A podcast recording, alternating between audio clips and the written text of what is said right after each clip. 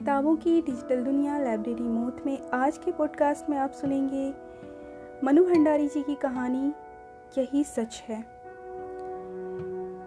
ये कहानी नारी मनोविज्ञान का सूक्ष्म चित्रण करने वाली है। इसमें दीपा नाम की एक नायिका है जो अपने अतीत और वर्तमान में फंसी हुई है।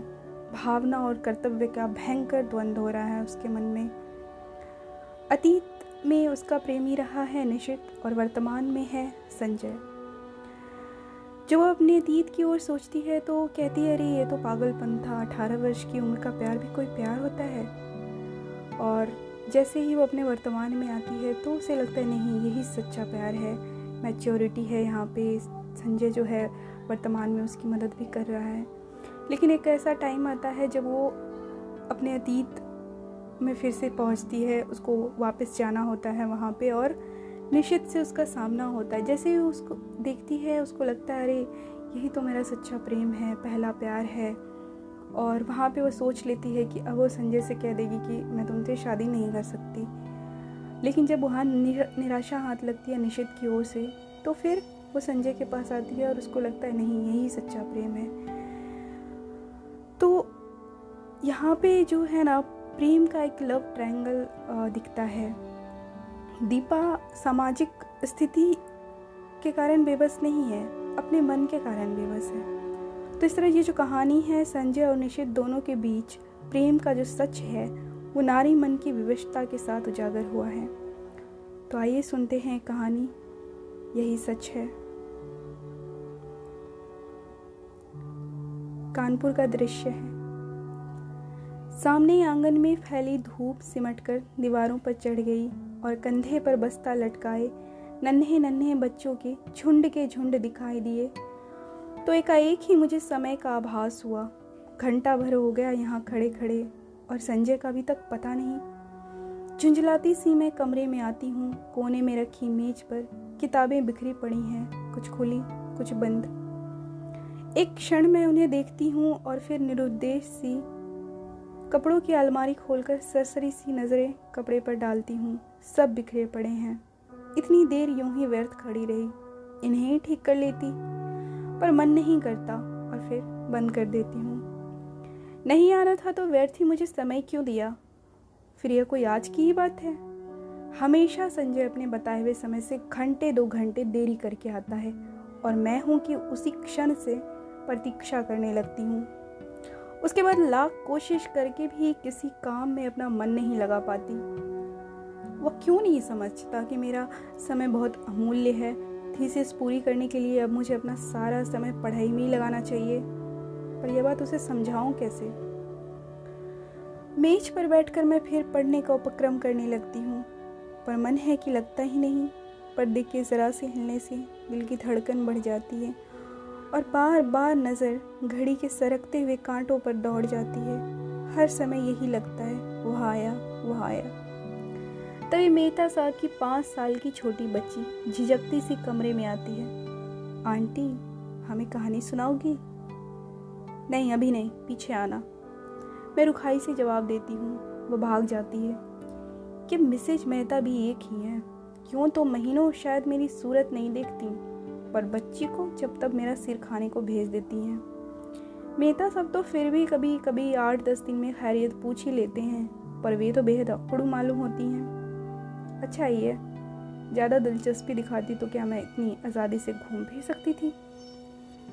खट खट खट, वही परिचित पदध्वनि तो आ गया संजय, मैं बरबस ही अपना सारा ध्यान पुस्तक में केंद्रित कर लेती हूँ।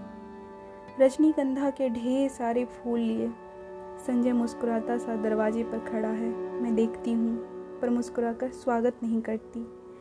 हंसता हुआ वह आगे बढ़ता है और फूलों को मेज पर पटक कर पीछे से मेरे दोनों कंधे दबाता हुआ पूछता है, बहुत नाराज़ हो? रजनीगंधा की महक से जैसे सारा कमरा महकने लगता है। मुझे क्या करना है नाराज़ होकर? रुखाई से मैं कहती हूँ। वह कुर्सी सहित मुझे घुमाकर अपने सामने कर लेता है और बड़े दुलार के साथ ठोड़ी उठाकर कहता है, तुम ही बताओ क्या करता? क्वालिटी में दोस्तों के बीच फंसा था। बहुत कोशिश करके भी उठ नहीं पाया। सबको नाराज़ करके आना अच्छा नहीं लगता। इच्छा होती है, कह दू। तुम्हें दोस्तों का ख्याल है? उनके बुरा मानने की चिंता है। बस मेरी ही नहीं। पर कुछ कह नहीं पाती। एकटक उसके चेहरे की ओर देखती रहती हूँ। उसके सांवले चेहरे पर पसीने की बूंदें चमक रही हैं। कोई और समय होता तो मैं अपने आंचल से इन्हें पोछ दिया होता, पर आज आज नहीं। वो मंद मंद मुस्कुरा रहा है, उसकी आँखें क्षमा याचना कर रही हैं, पर मैं क्या करूँ? तभी वह अपनी आदत के अनुसार कुर्सी के हत्ते पर बैठकर मेरे गाल सहलाने लगता है। मुझे उसकी इसी बात पर गुस्सा आता है। हमेशा इसी तरह करेगा और फिर दुनिया भर का लाड़ दुलार दिखाएगा। वह जानता जो है किसके आगे मेरा क्रोध टिक नहीं पाता। फिर उठकर वह फूलदान के पुराने फूल फेंक देता है और नए फूल लगाता है। फूल सजाने में कितना कुशल है। एक बार मैंने यूँ ही कह दिया था कि मुझे रजनीगंधा के फूल बड़े पसंद हैं तो उसने नियम ही बना लिया कि हर चौथे दिन ढेर सारे फूल लाकर मेरे कमरे में लगा देता है। और अब तो मुझे भी इसी आदत हो गई है कि एक दिन भी कमरे में फूल ना रहे तो न पढ़ने में मन लगता है, ना सोने में। ये फूल जैसे संजय की उपस्थिति का आभास देते रहते हैं। थोड़ी देर बाद हम घूमने जाते हैं, एकाएक ही मुझे ईरा के पत्र की याद आती है, जो बात सुनने के लिए मैं सवेरे से ही आतुर थी। इस गुस्सेबाजी में जाने कैसे उसे ही भूल गई। सुनो ईरा ने लिखा है कि किसी दिन भी मेरे पास इंटरव्यू का बुलावा आ सकता है। मुझे तैयार रहना चाहिए। कहाँ? कलकत्ता से? कुछ याद करते हुए संजय पूछता है। और फिर एकाएक ही उछल पड़ता है। यदि तुम्हें वो जॉब मिल जाए तो मज़ा ही आ जाए, दीपा। मज़ा आ जाए। हम सड़क पर नहीं हैं। नहीं तो अवश्य उसने आवेश में आकर कोई हरकत कर डाली होती। यानी क्यों मुझे इसका, इस प्रकार प्रसन्न होना अच्छा नहीं लगता? क्या वह चाहता है कि मैं कलकत्ता चली जाऊँ? उससे दूर तभी सुनाई देता है। तुम्हें जॉब मिल जाए तो मैं भी अपना तबादला कलकत्ता ही करवा लूँ हेड ऑफ़िस में। यहाँ की रोज़ की किचकिच से तो मेरा मन उब गया है। कितनी ही बार सोचा कि तबादले की कोशिश करूँ, पर तुम्हारे ख्याल ने मुझे हमेशा बाँध लिया। ऑफ़िस में शांति हो जाएगी और मेरी शामें कितनी वीरान हो जाएँगी। उसके स्वर की आर्द्रता ने मुझे छू लिया। एकाएक ही मुझे लगने लगा कि रात बड़ी सुहावनी हो चली है। हम दूर निकलकर अपने प्रिय टेकरी पर जाकर बैठते हैं। दूर दूर तक हल्की सी चांदनी फैली हुई है और शहर की तरह यहाँ का वातावरण धुएँ से भरा हुआ नहीं है। वह दोनों पैर फैलाकर बैठ जाता है और घंटों मुझे अपने ऑफ़िस के झगड़े की बात सुनाता है और फिर कलकत्ता जाकर साथ जीवन बिताने की योजनाएँ बनाता है। मैं कुछ नहीं बोलती। बस एक टक उसे देखती रहती हूँ, देखती रहती हूँ। जब वो चुप हो जाता है तो बोलती हूँ, मुझे तो इंटरव्यू में जाते हुए बड़ा डर लग रहा है। पता नहीं क्यों, कैसे क्या पूछते होंगे। मिले तो यह पहला मौका है। वो खिलखिलाकर हंस पड़ता है। तुम भी एक मूर्ख ही हो। घर से दूर यहाँ कमरा लेकर अकेली रहती हो रिसर्च कर रही हो, दुनिया भर में घूमती फिरती हो और इंटरव्यू के नाम से डर लगता है। क्यों? और गाल पर हल्की सी चपत जमा देता है। फिर समझाता हुआ कहता है, और देखो, आजकल ये इंटरव्यू आदि तो सब दिखावा मात्र होते हैं। वहाँ किसी जान पहचान वाले से इन्फ्लुएंस डरवाना जाकर पर कलकत्ता तो मेरे लिए एकदम नई जगह है। वहाँ इराक को छोड़कर मैं किसी को नहीं जानती। अब उन लोगों की कोई जान पहचान हो तो बात दूसरी है। असहाय इसी में कहती हूँ। और किसी को नहीं जानती? फिर मेरे चेहरे पर नज़रें गड़ा कर पूछता है निश्चित भी तो वही है। होगा, मुझे क्या करना है उससे? मैं एकदम ही भन्ना कर जवाब देती हूँ। पता नहीं क्यों मुझे लग ही रहा था कि वो यही बात कहेगा। कुछ नहीं करना? वो छेड़ने के लहजे में कहता है। मैं और भभक पड़ती हूँ। देखो संजय, मैं हज़ार बार तुमसे कह चुकी हूँ, उसे लेकर मुझसे मज़ाक मत किया करो। मुझे इस तरह का मज़ाक ज़रा भी पसंद नहीं है। वह खिलखिलाकर हंस पड़ता है। पर मेरा तो मूड ही ख़राब हो जाता है। हम लौट पड़ते हैं। वो मुझे खुश करने के इरादे से मेरे कंधे पर हाथ रख देता है। मैं झपट कर हाथ हटा देती हूँ। क्या कर रहे हो? कोई देख लेगा तो? क्या कहेगा कौन है जो यहाँ देख लेगा और देख लेगा तो देख ले। आप ही कुढ़ेगा नहीं, हमें पसंद नहीं है बसरमी। और सच ही मुझे रास्ते में ऐसी हरकतें पसंद नहीं है, चाहे रास्ता नहीं ऐसे नहीं क्यों ना हो। पर है तो रास्ता ही और फिर कानपुर जैसी जगह। कमरे में लौटकर मैं उसे बैठने को कहती हूँ, पर वह बैठता नहीं। बस बाहों में भर कर एक बार चूम लेता है। यह भी जैसे उसका रोज़ का नियम है वो चला जाता है।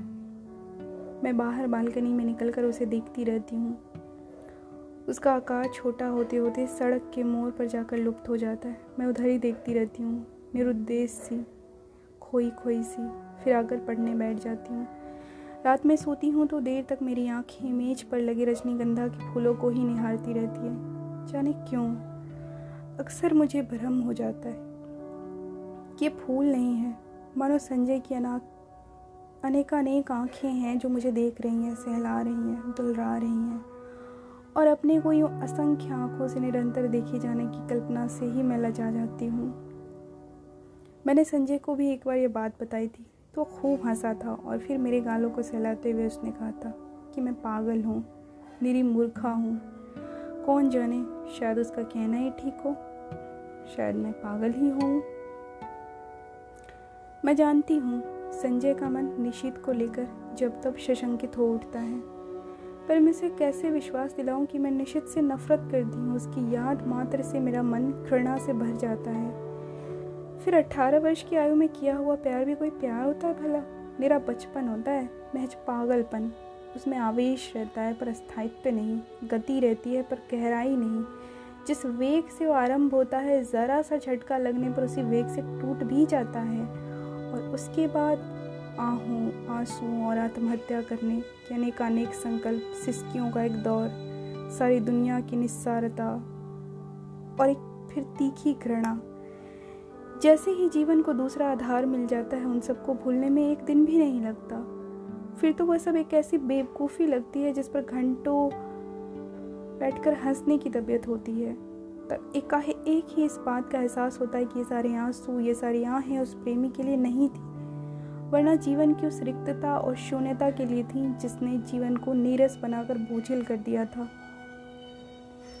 तभी तो संजय को पाते ही मैं निशित को भूल गई।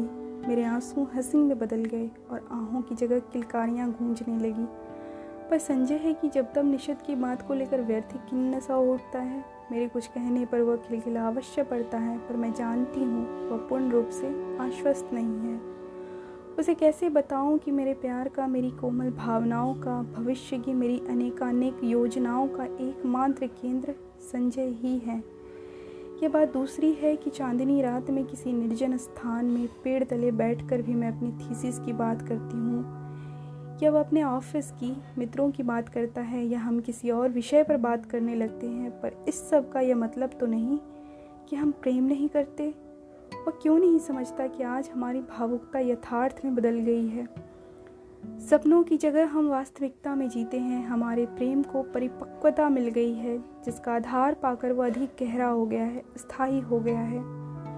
पर संजय को कैसे समझाऊं यह सब?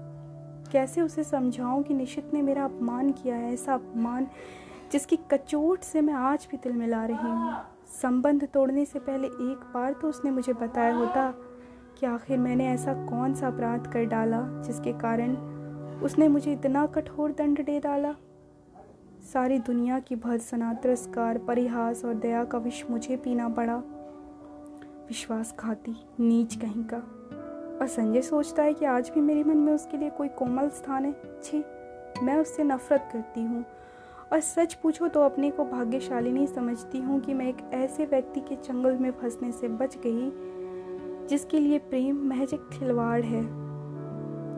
संजय, ये तो सोचो कि यदि ऐसी कोई बात भी होती तो क्या मैं तुम्हारे आगे, तुम्हारी हर उचित, अनुचित चेष्टा के आगे यूँ आत्मसमर्पण करती? तुम्हारे चुंबनों और आलिंगनों में अपने को यूँ बिखरने देती। जानते हो, विवाह से पहले कोई भी लड़की किसी को इन सब का अधिकार नहीं देती, पर मैंने दिया। क्या केवल इसलिए कि मैं तुम्हें प्यार करती हूँ, बहुत बहुत प्यार करती हूँ। विश्वास करो संजय, तुम्हारा, मेरा प्यार ही सच है।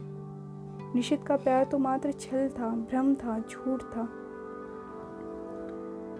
परसों मुझे कलकत्ता जाना है। बड़ा डर लग रहा है। कैसे क्या होगा? मान लो इंटरव्यू में बहुत नर्वस हो गई तो। संजय को कह रही हूँ कि वह भी साथ चले, पर उसे ऑफ़िस से छुट्टी नहीं मिल सकती। एक तो नया शहर, फिर इंटरव्यू अपना कोई साथ होता तो बड़ा सहारा मिल जाता। मैं कमरा लेकर अकेली रहती हूँ, यो अकेली घूम फिर भी लेती हूँ तो संजय सोचता है मुझमें बड़ी हिम्मत है, पर सच बड़ा डर लग रहा है। बार बार मैं ये मान लेती हूँ कि मुझे नौकरी मिल गई है और मैं संजय के साथ वहाँ रहने लगी हूँ। कितनी सुंदर कल्पना है, कितनी मादक।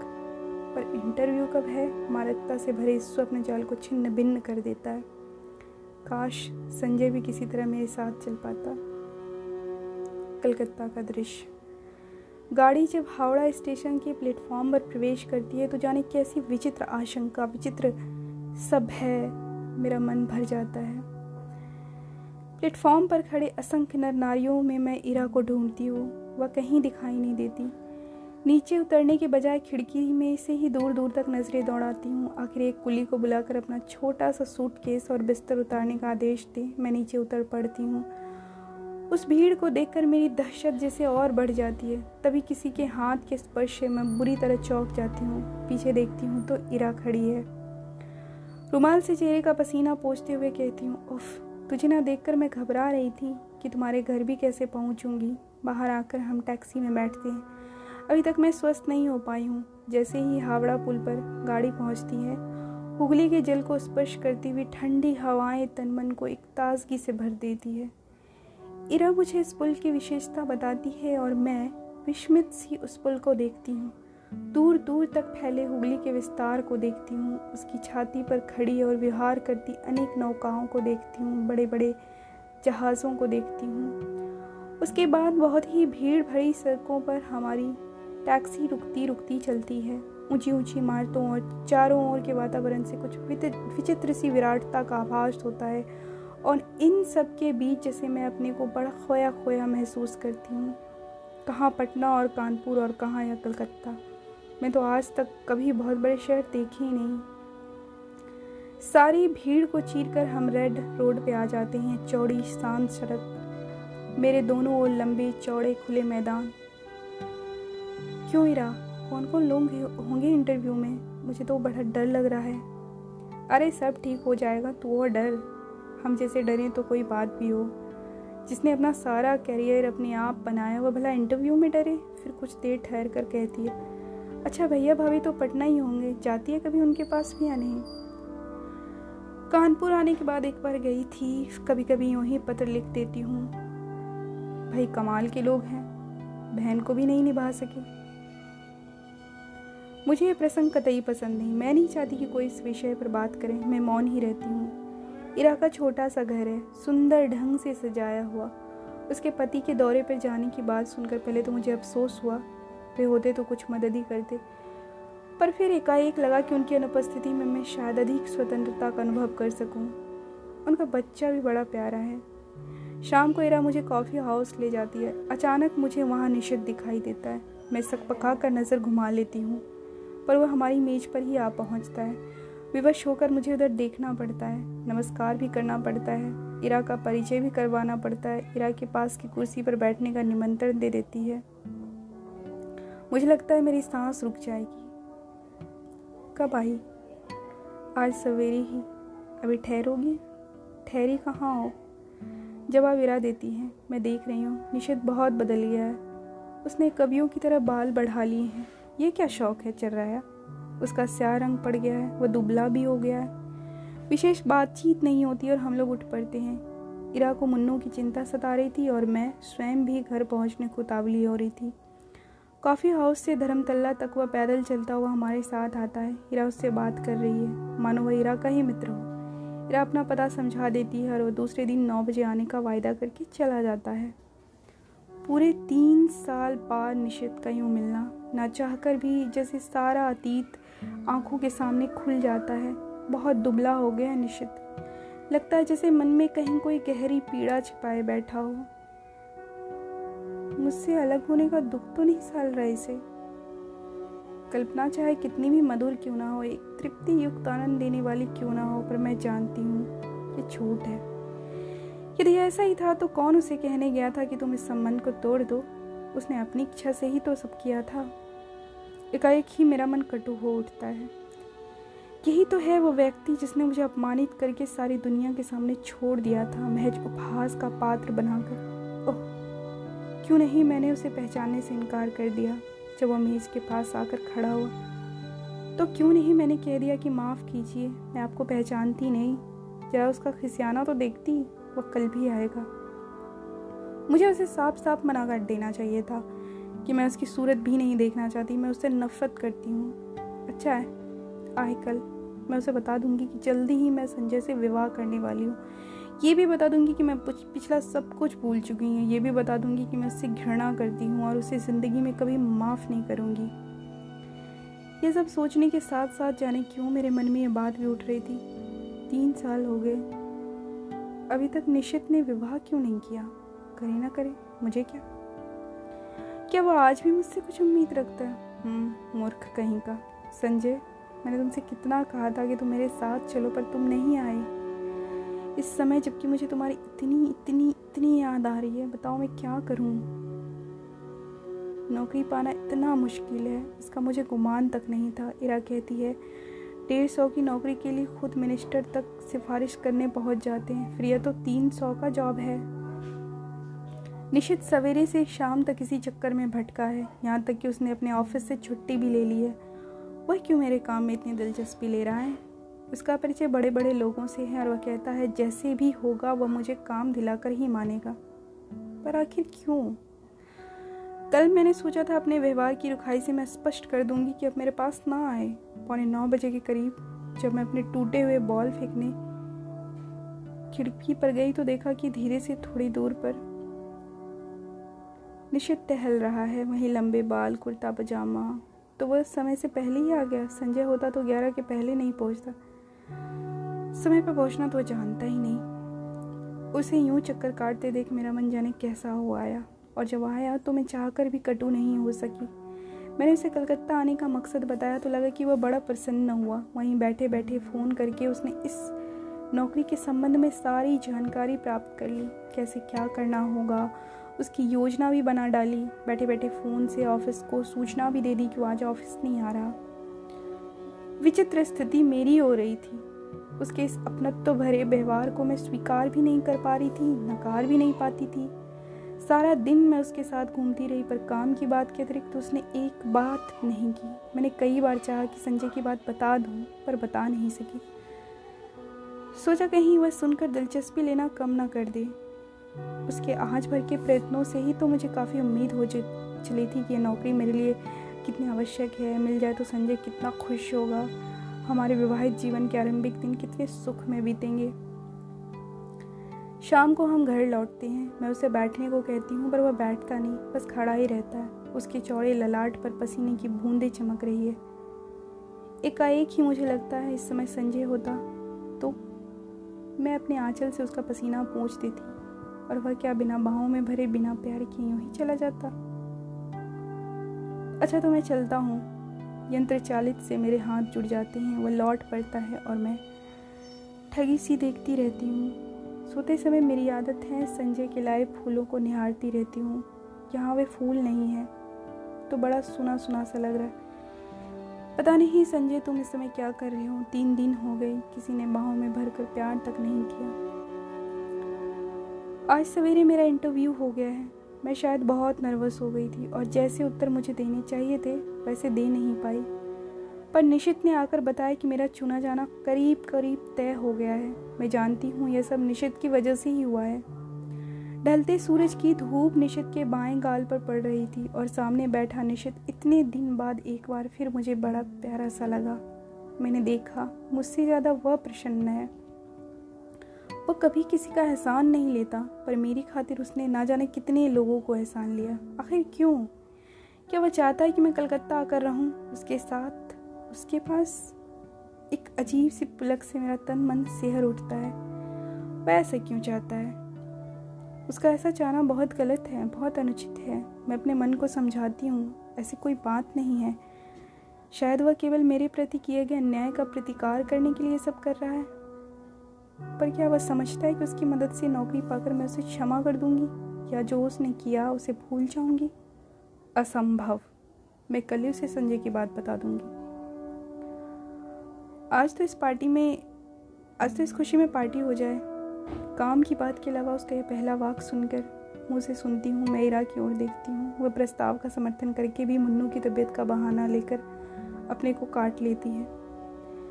अकेली जाना मुझे कुछ अटपटा सा लगता है। अभी तक तो काम का बहाना बनाकर घूम रही थी। अब कब? अब कैसे? फिर भी मैं मना नहीं कर पाती। अंदर जाकर तैयार होती हूँ, मुझे याद आता है। निशित को नीला रंग बहुत पसंद था। मैं नीली साड़ी ही पहनती हूँ, बड़े चाव और सतर्कता से अपना प्रसाधन करती हूँ और बार बार अपने को टोकती जाती हूँ। किसको रिझाने के लिए सब हो रहा है? क्या मेरा पागलपन नहीं है? सीढ़ियों पर निशित हल्की सी मुस्कुराहट के साथ कहता है, इस साड़ी में तुम बहुत सुंदर लग रही हो। मेरा चेहरा तमदमा जाता है कनपटियाँ सुर्ख हो जाती हैं। मैं चुपचाप ही इस वाक्य के लिए तैयार नहीं थी। ये सदा चुप रहने वाला निशित बोला भी तो ऐसी बात। मुझे ऐसी बातें सुनने की ज़रा भी आदत नहीं है। संजय ना कभी मेरे कपड़ों पे ध्यान देता है, ना ही ऐसी बातें करता है, जबकि उसे पूरा अधिकार है। और ये बिना अधिकार की ऐसी बातें कर रहे हैं। पर जाने क्यों? ऐसा क्या है कि मैं उस पर नाराज़ नहीं हो पाती हूँ, बल्कि एक पुलक में सीरन महसूस करती हूँ सच। संजय के मुँह से ऐसा वाक्य सुनने को मेरा मन तरसता रहता है, पर उसने कभी ऐसी बात नहीं की। पिछले ढाई साल से मैं संजय के साथ रह रही हूँ, रोज़ ही शाम को हम घूमने जाते हैं। कितनी ही बार मैंने श्रृंगार किया, अच्छे कपड़े पहने, पर प्रशंसा का एक शब्द भी उसके मुँह से नहीं सुना। इन बातों को ध्यान ही नहीं, ये देखकर भी जैसे यह सब देख नहीं पाता, इस वाक्य को सुनने के लिए तरसता हुआ मेरा मन जैसे रस से नहा जाता है। पर निश्चित ने यह बात क्यों, की उससे क्या अधिकार है? क्या उसे सचमुच अधिकार नहीं है? नहीं है। जाने कैसी मजबूरी है, कैसी विवशता है कि मैं इस बात का जवाब नहीं दे पाती हूँ। निश्चय आत्मकता, दृढ़ता से नहीं कह पाती कि साथ चलते इस व्यक्ति को सचमुच ही मेरे विषय में ऐसी अवांछित बात कहने का कोई अधिकार नहीं है। हम दोनों टैक्सी में बैठते हैं, मैं सोचती हूँ, आज मैं इसे संजय की बात बता दूँगी। स्काई रूम निश्चित टैक्सी वाले को आदेश देता है। टुन्नी की घंटी के साथ मीटर डाउन होता है और टैक्सी हवा से बातें करने लगती है। निशित बहुत सतर्कता से कोने में बैठा है, बीच में इतनी जगह छोड़कर यदि हिचकोला खाकर भी टैक्सी रुके तो हमारा स्पर्श ना हो। हवा के झोंके से मेरी रेशमी साड़ी का पल्लू, उसके समूचे बदन को स्पर्श करता हुआ उसकी गोदी में पड़कर फरफराता है, पर वो उसे हटाता नहीं है। मुझे लगता है यह रेशमी, सुवासित पल्लू उसके तनमन को रस से भिगो रहा है। ये स्पर्श से पुलकित कर रहा है। मैं विजय की अकथनीय आहलाद से भर जाती हूँ। आज भी मैं संजय की बात नहीं कह पाती चाह कर भी नहीं कह पाती। मैं इस विवशता पर मुझे खींच भी आती है। पर मेरा मुँह है कि खुलता ही नहीं। मुझे लगता है कि मैं जैसे कुछ बहुत बड़ा अपराध कर रही हूँ, पर फिर भी मैं कुछ नहीं कह सकी। निश्चित कुछ बोलता क्यों नहीं? उसका यूँ कोने में दुबक कर निर्विकार भाव से बैठे रहना मुझे कतई अच्छा नहीं लगता। एकाएक ही मुझे संजय की याद आने लगती है। इस समय वो यहाँ होता तो उसका हाथ मेरी कमर में लिपटा होता। यूँ सड़क पर ऐसी हरकत मुझे स्वयं पसंद नहीं, पर जाने क्यों? किसी की बाहों की लपेट के लिए मेरा मन ललक उठता है। मैं जानती हूँ जब निश्चित बगल में बैठा हो उस समय ऐसी इच्छा करना या ऐसी बात सोचना भी कितना अनुचित है। पर मैं क्या करूँ? जितनी द्रुत गति से टैक्सी चली जा रही मुझे लगता है उतनी ही द्रुत गति से मैं भी बहती जा रही हूँ अनुचित, अवांछित दिशाओं की ओर। टैक्सी झटका खाकर रुकती है और मेरी चेतना लौटती है। मैं जल्दी से दाहिनी ओर का फाटक खोलकर कुछ इस हड़बड़ी से नीचे उतर जाती हूँ। मानो अंदर निश्चित मेरे साथ कोई बदतमीजी कर रहा अजय, इधर से उतरना चाहिए कभी? टैक्सी वाला कहता है। मुझे अपनी गलती का भान होता है। उधर निश्चित खड़ा है, इधर मैं, बीच में टैक्सी। पैसे लेकर टैक्सी चली जाती है तो हम दोनों एक दूसरे के आमने सामने हो जाते हैं। कई ही मुझे ख्याल आता है कि टैक्सी के पैसे तो मुझे ही देने चाहिए थे, पर अब क्या हो सकता था? चुपचाप हम दोनों अंदर जाते हैं। आसपास बहुत कुछ है चहल पहल रोशनी, रौनक, पर मेरे लिए जैसे सबका अस्तित्व ही मिट जाता है। मैं अपने को सबकी नज़रों में से ऐसे बचा कर चलती हूँ, मानो मैंने कोई अपराध कर डाला और कोई मुझे पकड़ ना ले। क्या सचमुच ही मुझसे कोई अपराध हो गया है? आमने सामने हम दोनों बैठ जाते हैं, मैं होस्ट हूँ। फिर भी उसका पार्ट वही अदा कर रहा है, वही ऑर्डर देता है, बाहर की हलचल और उससे अधिक मन की हलचल में मैं अपने को खोया खोया महसूस करती हम दोनों के सामने बहरा कोल्ड कॉफ़ी के ग्लास और खाने का कुछ सामान रख जाता है। मुझे बार बार लगता है कि निश्चित कुछ कहना चाह रहा है। मैं उसके होठों की धड़कन तक महसूस कर सकती हूँ। वो जल्दी से कॉफ़ी का स्ट्रॉ मुँह में लगा लेता है। मूर्ख कहीं का। वह सोचता है मैं बेवकूफ़ हूँ। मैं अच्छी तरह जानती हूँ उस समय क्या सोच रहा है। तीन दिन साथ रहकर भी हमने उस प्रसंग को नहीं छेड़ा। शायद नौकरी की बात ही हमारे दिमागों पर छाई हुई थी, पर आज आज अवश्य वह बात आएगी ना आए, ये कितना अस्वाभाविक है और स्वाभाविक है, पर है नहीं। स्वाभाविक शायद यही है। तीन साल पहले जो अध्याय सदा के लिए बंद हो गया, उसे उलट कर देखने का साहस शायद हम दोनों में से किसी में नहीं है। जो संबंध टूट गए, वो टूट गए।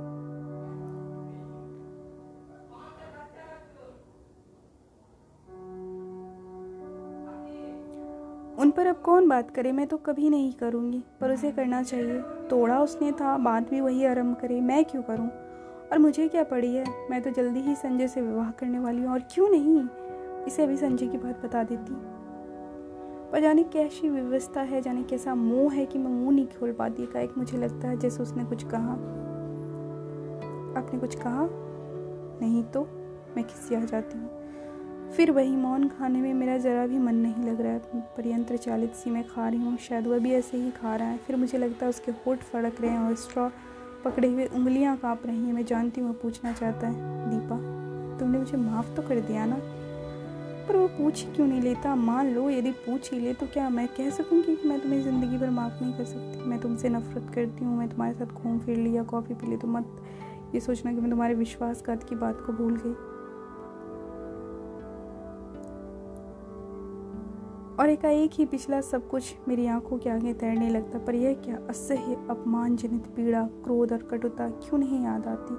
मेरे सामने तो पटना में गुजारी सुहानी संध्याओं और चांदनी रातों के वे चित्र उभर कर आते हैं, जब घंटों समीप बैठ मौन भाव से हम एक दूसरे को निहारा करते थे। विनाशपस की भी जाने कैसी मादकता तनवन को विभोर कर रख देती थी, जाने कैसी तन्मयता में हम डूबे रहते थे। एक विचित्र सी स्वप्निल दुनिया में मैं कुछ बोलना भी चाहती थी तो वह मेरे मुँह पर उंगली रखकर कह देता, आत्मीयता के क्षण अनकहे ही रहने दो दीपा। आज भी तो वो मौन ही है, एक दूसरे के निकट ही है। क्या आज भी हमारी आत्मीयता उन्हीं क्षणों में गुजर रहे हैं? मैं अपनी सारी शक्ति लगाकर चीख पड़ना चाहती हूँ। नहीं नहीं। पर कॉफ़ी सिप करने के अतिरिक्त मैं कुछ नहीं कर सकती। मेरा ये विरोध हृदय की ना जाने कौन सी अतल गहराइयों में डूब जाता है। निश्चित मुझे बिल नहीं देने देता। एक विचित्र सी भावना मेरे मन में उठती है कि छीना झपटी में किसी तरह मेरा हाथ उसके हाथ से छूट जाए। मैं अपने स्पर्श से उसके मन के तारों को झंझना देना चाहती हूँ, पर वैसा अवसर नहीं आता। बिल वही देता है, मुझसे तो विरोध भी नहीं किया जाता। मन में प्रचंड तूफ़ान। पर फिर भी निर्विकार भाव से मैं टैक्सी में आकर बैठती हूँ। फिर वही मौन, वही दूरी। पर जाने क्या है कि मुझे लगता है निश्चित मेरे बहुत निकट आ गया है, बहुत ही निकट। बार बार मेरा मन करता है, क्यों नहीं निश्चित मेरा हाथ पकड़ लेता? क्यों नहीं मेरे कंधे पर हाथ रख देता? मैं ज़रा भी बुरा नहीं मानूँगी ज़रा भी नहीं। पर वह कुछ भी नहीं करता।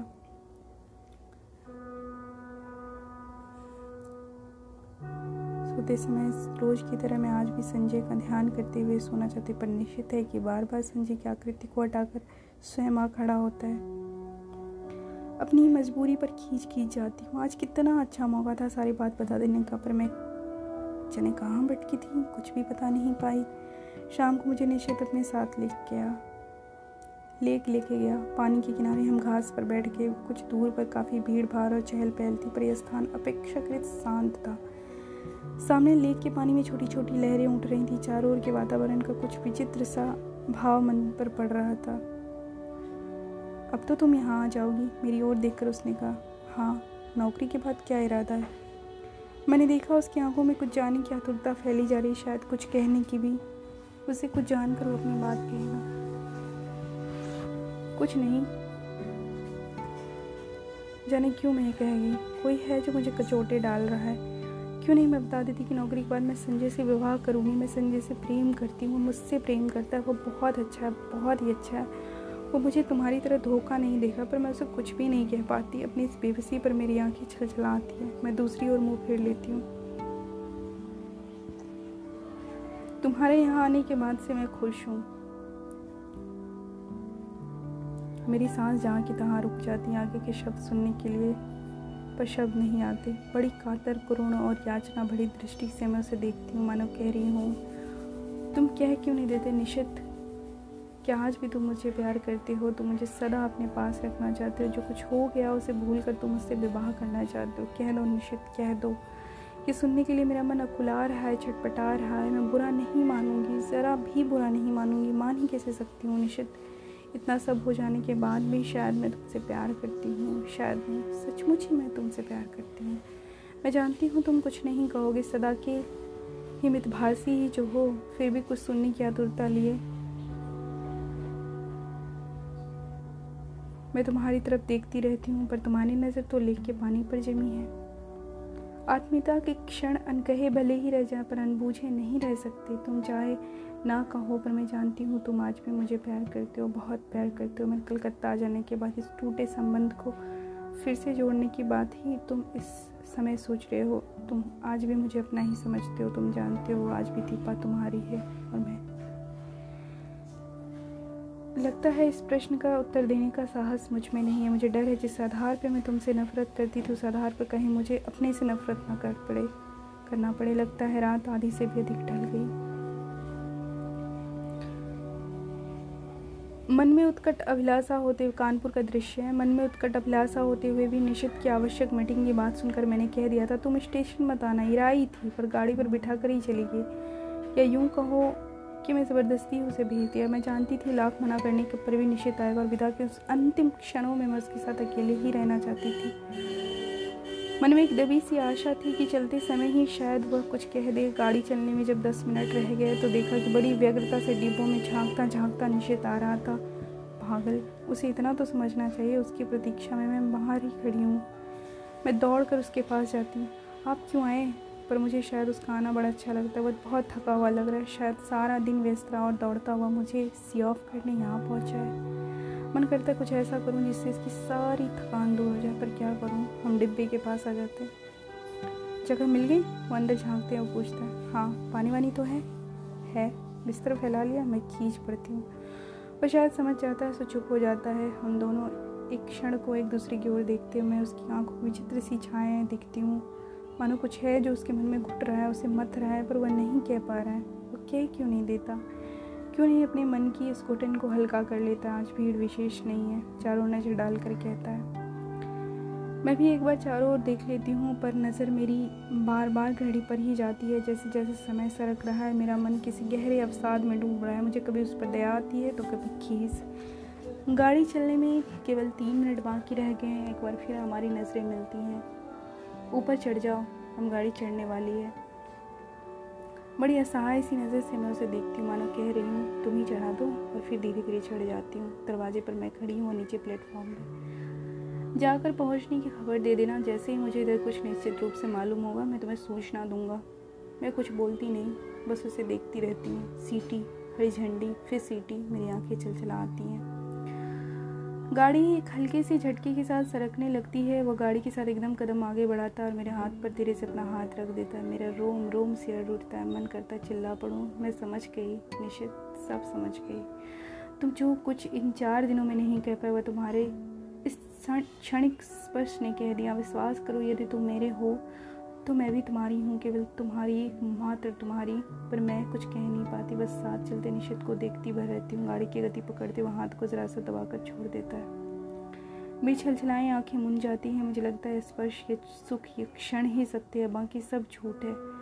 अपने को भूलने का, भरमाने का, छलने का असफल प्रयास है। आँसू भरी आँखों से मैं प्लेटफॉर्म को पीछे छूटता हुआ देखती हूँ। सारी आकृतियाँ धुंधली सी दिखाई देती हैं। संग खेलते हुए हाथों के बीच निशद के हाथ को, उस हाथ को जिसने मेरा हाथ पकड़ा था, ढूँढने का असफल सा प्रयास करती हूँ। गाड़ी प्लेटफॉर्म को पार कर जाती है और दूर दूर तक कलकत्ता की जगमगाती बत्तियाँ दिखाई देती हैं। धीरे धीरे ये सब दूर हो जाती हैं, पीछे छूटती जाती हैं। मुझे लगता है ये दत्ताकार ट्रेन मुझे मेरे घर से कहीं दूर ले जा रही है, अनदेखी, अनजानी राहों में गुमराह करने के लिए, भटकाने के लिए।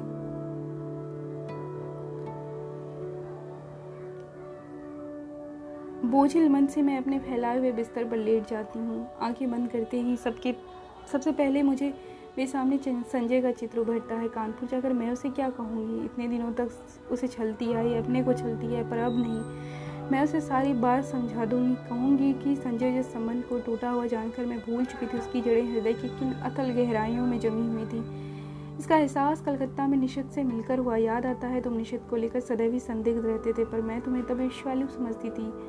आज स्वीकार करती हूँ कि तुम जीते। मैं हारी सच मानना संजय ढाई साल मैं स्वयं भ्रम में थी कि और तुम्हें भी भ्रम में डाल रखा था, पर आज भ्रम के छलना के सारे ही जाल जो हैं छिन्न हो गए हैं।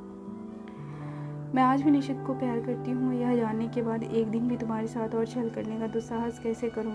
आज पहली बार मैंने अपने संबंधों का विश्लेषण किया तो जैसे सब कुछ स्पष्ट हो गया और जब मेरे सामने सब कुछ स्पष्ट हो गया तो तुमसे भी नहीं छिपाऊँगी। तुम्हारे सामने मैं चाहूँगी तो झूठ नहीं बोल सकती। आज लग रहा है तुम्हारे प्रति मेरे मन में जो भावना है, वो प्यार की नहीं, केवल कृतज्ञता की है। तुमने मुझे उस समय सहारा दिया जब मेरे पिता, अपने पिता और निशित को होकर मैं चूर चूर हो चुकी थी। सारा संसार मुझे वीरान नज़र आने लगा था। उस समय तुमने अपने स्नेहिल स्पर्श से मुझे जिला दिया। मेरा मुरझाया, मेरा मन हरा उठा। मैं कृत कृत हो उठी और समझने लगी कि तुमसे प्यार करती हूँ। और प्यार की बेसुध घड़ियाँ, वे विभोर क्षण तन्मयता के वे पल जहाँ शब्द चुक जाते हैं हमारे जीवन में कभी नहीं आए। तुम ही बताओ, आए कभी? तुम्हारे संग आलिंगन और चुम्बनों के बीच एक भी क्षण के लिए तो मैंने कभी तन मन की सुध बिसरा देने वाली पुलक की मादकता का अनुभव नहीं किया। सोचती हूँ ऋषित के चले जाने के बाद मेरे मन में एक विराट शून्यता आ गई, एक खोखलापन आ गया था। तुमने उसकी पूर्ति की, तुम पूरक थे, मैं गलती से तुम्हें प्रियतम समझ ली थी मुझे क्षमा कर दो, संजय और लौट जाओ, तुम्हें मुझ जैसी अनेक दीपाएँ मिल जाएँगी, जो सचमुच ही तुम्हें प्रियतम की तरह प्यार करेंगी। आज एक बात अच्छी तरह जान गई हूँ कि प्रथम प्रेम ही सच्चा प्रेम होता, बाद में क्या हुआ, प्रेम तो अपने को भूलने का, भरमाने का प्रयास मात्र होता है। इस तरह की असंख्य बातें मेरे दिमाग में आती है जो मैं संजय से कहूँगी, कह सकूँगी ये सब। लेकिन कहना तो होगा, उसके साथ अब एक दिन भी छल नहीं कर सकती। मन से किसी और की आराधना करके थन से उसकी होने का अभिनय करती रहूँ। छी, नहीं जानती ये सब सोचते सोचते मुझे कब नींद आ गई। लौट कर अपना कमरा खोलती हूँ, देखती हूँ, सब कुछ ज्यों का त्यों ऐसे फूलदान के रजनीगंधा मुरझा गए हैं। कुछ फूल झड़कर ज़मीन पर इधर उधर बिखर गए हैं। आगे पढ़ती हूँ तो ज़मीन पर एक लिफाफा दिखाई देता है। संजय की लिखाई है खोला तो छोटा सा पत्र था। दीपा, तुमने जो कलकत्ता जाकर कोई सूचना नहीं दी। मैं आज ऑफ़िस के काम से कटक जा रहा हूँ। पाँच छः दिन में लौट जाऊँगा। तब तक तुम आ ही जाओगी। जाने को उत्सुक होंगी कलकत्ता में क्या हो तुम्हारे संजय एक लंबा निश्वास निकल जाता लगता है एक बड़ा बोझ हट गया इस अवधि में तो मैं अपने को अच्छी तरह तैयार कर लूँगी। नहा धोकर सबसे पहले मैं निश्चित को पत्र लिखती हूँ। उसकी उपस्थिति से जो हिचक मेरे होठ बंद किए हुए थे, दूर रहकर वो अपने आप ही टूट जाती है। मैं स्पष्ट शब्दों में लिख देती हूँ चाहे उसने जो कुछ नहीं कहा, फिर भी मैं सब कुछ समझ गई हूँ। शायद ये भी लिख देती हूँ कि, साथ ही ये भी लिख देती हूँ कि मैं उसकी इस हरकत से बहुत दुखी थी, बहुत नाराज़ भी। पर उसे देखती जैसे सारा क्रोध बह गया सपना तो मैं क्रोध भला टिक भी कैसे सकता? लौटी हूँ, तब से ना जाने कैसी रंगीनी और मादकता मेरी आँखों के आगे छाई है। एक खूबसूरत से लिफाफे में से बंद करके मैं स्वयं पोस्ट करने जाती हूँ। रात में सोती हूँ तनायास ही मेरी नज़र सूने फूलदान पर जाती है। मैं करवट बदल कर सो जाती हूँ। आज निशित को पत्र लिखे पाँचवा दिन है। मैं तो कल ही उसके पत्र की राग देख रही थी, पर आज भी दोनों डाकें निकल गई। जाने कैसा सुना सुना अनमना लगता है रहा सारा दिन। किसी भी काम में जी नहीं लगता। क्यों नहीं लौटती? डाक से उत्तर दे दिया उसने। समझ में नहीं आता कैसे समय गुजारूं। मैं बाहर बालकनी में खड़ी हो जाती हूँ। एकाएक ख्याल आता है। पिछले ढाई सालों से करीब इसी समय यहीं खड़े होकर मैंने संजय की प्रतीक्षा की। है क्या आज मैं संजय की प्रतीक्षा करी हूँ या मैं निश्चित के पत्र की प्रतीक्षा कर रही हूँ? शायद किसी की नहीं, क्योंकि जानती हूँ दोनों में से कोई भी नहीं आएगा। फिर? जो उद्देश्य सी कमरे में लौट पड़ती हूँ। शाम का समय मुझसे घर में नहीं काटा जाता। रोज ही तो संजय के साथ घूमने निकल जाया करती थी। लगता है, यहीं बैठी रही तो दम ही घुट जाएगा। कमरा बंद करके मैं अपने को ढकेलती सी सड़क पर ले आती हूँ। शाम का धुंधलका मन के बोझ को और भी बढ़ा देता है।